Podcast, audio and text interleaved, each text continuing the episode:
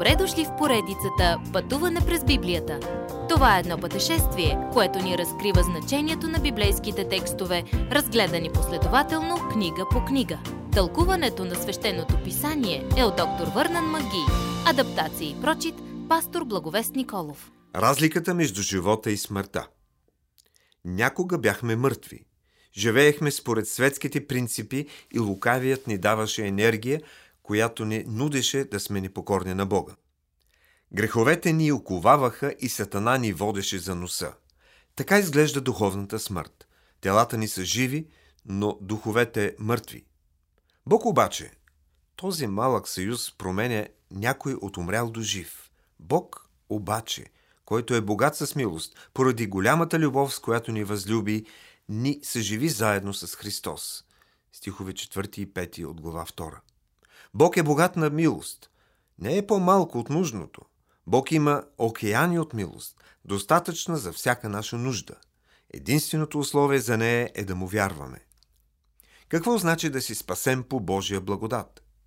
Когато не можехме да спасим себе си, Бог протегна ръка към нас в благодат. Защо? Не защото бяхме добри, красиви или му служихме. Причината е в него самия. Любовта му към нас привлича вниманието му и го мотивира да ни даде благодат и да ни спаси. Бог ви обича, но не може да ви вкара в рая, само защото ви обича. Той не може да наруши стандарта си. Така че Бог не може да ни спаси с любов. Затова вместо това Той плаща наказанието за греха ни и прави път за да ни спаси. Ако вярвате в името на Исус, може да сте сигурни, че сте спасени. Но това спасение е основана на Божията благодат, не на вашата вяра. Ако сте Божие дете, може да се отклоните от Него, но Той винаги ще намери начин обратно към вас, защото само по Негова благодат сте спасени. Спасението ви е завършено. То не е надявам се, че съм спасен или ще се опитам да съм спасен. Спасението ви е довършено по Божия благодат, чрез вяра и без никакви ваши дела. Не можете да се хвалите с него. То е дар. Всичко идва от Бога и не от вас. Бог ще привлече всяко желаещо сърце при себе си. Грехът е истинският проблем зад нашите глухи за Словото му уши. Ето защо толкова много светии не се наслаждават на спасението, както би трябвало. И натливи сме в признаването и предаването на любимите си грехове. Дори когато забъркаме каши, Бог не се отказва от нас. Всъщност, ние сме любимият му проект, неговият шедьовър, неговото творение. Всички заедно изграждаме църквата му, делото на ръцете му, създадени в Христос за добри дела.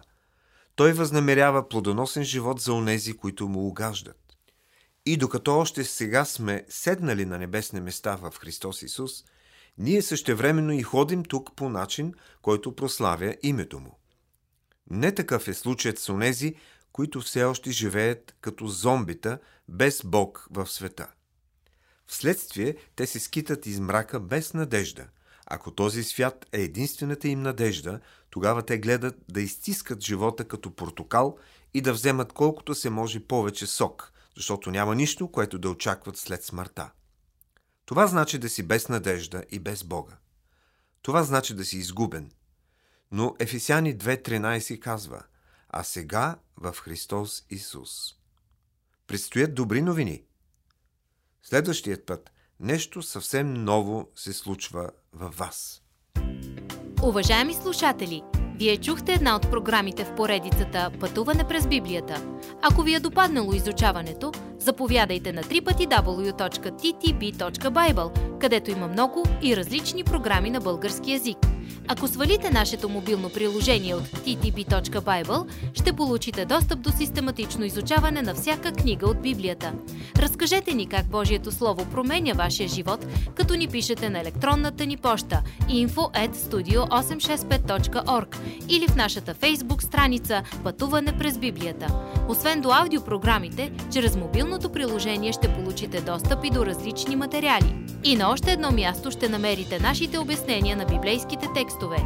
На платформата YouVersion за всяка книга от Библията ще намерите наш план за прочит и аудиопрограма с обяснение на прочетеното.